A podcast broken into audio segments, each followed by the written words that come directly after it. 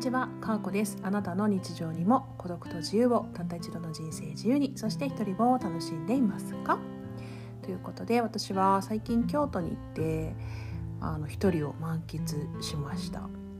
うん、もうね素敵な宿があればなんかそれがね旅行の目的になるしそこで自然を味わったりだとか着物を着てねちょっとなんか優雅な気分になればね簡単に幸せになれるなと思って、まあ、そういうところにねお金を費やせる大人になろうと私は思いました。えー、今日なんですけれども「レールを降りる勇気」というテーマでお話をしたいと思います。これねあのスタイフのライブをしていた時にまあ出た話なんですけれど、えー、っとレールに乗ってまあ、道を歩んでいてそこから降りる勇気が出るか出ないかってめちゃめちゃ大きいというふうに思うんですよね。まあ、ある程度レールをレールの上をね乗っかっていくっていうことも、まあ、スキルがいることじゃないですか。なんかこう例えば自転車に乗れるようになってまっすぐ自転車を漕ぐことができるとね自転車を漕ぐことができます。でその自転車をを焦げるようになったら、まあ、しばらく漕ぎ続けたいというふうに思うんだけれども、まあ、ずっと一本道をね走っていてもつまんないなって思った時にこう勇気を出してそのレールから降りて砂利道みたいなねこうなんかガタガタ道を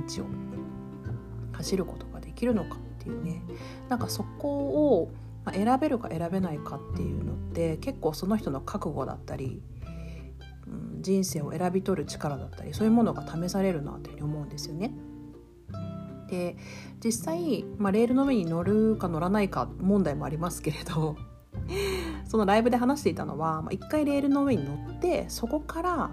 そこに乗ったんだけれども降りる勇気があるかどうかって結構大事だよねって話になってまあこれ、まあ、いわゆる転職活動とかね、まあ、会社員から独立するかとか、まあ、そんなような話もあるしまあ離婚の話もあるなっていう感じがしますね。やっぱ離婚ってねどうしても不幸なことっていうふうに捉えられがちなんですけどこのレールを降りる勇気とすごく似ているなというふうに思っています。うんとまあ、ある程度ね例えば、まあ、特に私のようなこう女性の立場妻の立場であればある程度の収入がある夫と結婚をしてまあ、衣食住が全てこう安定的に供給される状態で、まあ、私の場合家賃もね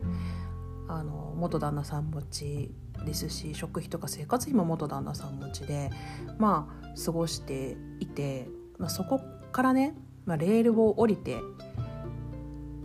生きていく一人で生きていく勇気が出るか出ないかってすごく大きいというふうに思うんですよね。で、まあ、一見ネガティブな選択のようでやはり新たな自分の人生を生きる時にねそういう勇気が出るかどうかってね結構その人のうんまあ力というかねが試されるところだなっていうふうに思います。でレールを降りるだけじゃなくてそこから新たなレールを作っていかなきゃいけないじゃないですか。ね、また自転車に乗って走るために、まあ、砂利道走るっていう方法もあるけれどもある程度道を整備して、まあ、レールを敷いてですねそこに車輪をね うまくパコッとはめてまた走っていけるようにレールを作るっていうことがやっぱり難しいんですよね。で私は今自転車をこう止めてあの 砂利の上でこう止まってる状態かもしれません、まあ、ちょっとゆっくりあの手で押しながら進めてるぐらいかな、まあ、そんな感じかもしれませんけれども、まあ、レールを降りる勇気があったとしてもそこからまたね進んでいかないといけないっていう状況になりますよね。でまたそのレールを作るのがすごく大変だというふうに思います。ま、レールに乗ることも大変だしレールから降りることも大変だしさらにもう一段先はレールを作るという工程がね待っていますよね。でそのレールを作るということもめちゃくちゃ大変ですよね。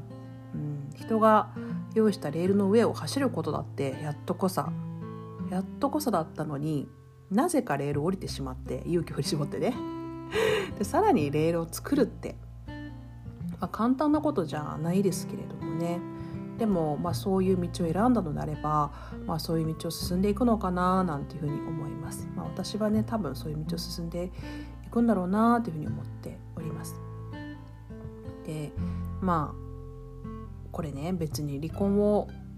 するのがいいとかした方がいいとか一切思いませんしあのうん全然推奨してないですけれどもただね離婚をするということがこのレールを降りる勇気に例えられるのであれば あればねちょっといいいい感じに言い過ぎじゃないって思うかもしれませんけれどもまあ例えてくださるのであればあの結構ありがたいなというふうに思ったりはします。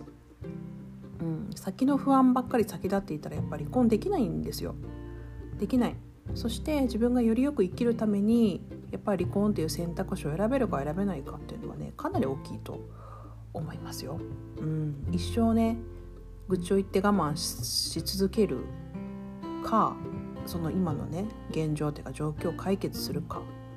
もしくはレールから降りるかですからね、まあ、一見ネガティブな選択かもしれないですけれどもそこを腹をくくって選択できたということに関しましてはバツイチの方って結構すごいなっていうふうに私は思います。バツイチ代表として言いますけれどもすごいなっていうふうに思います。結構ねやっぱ一人になるとか、まあ、そういうところがネックになる方もいらっしゃいますよね。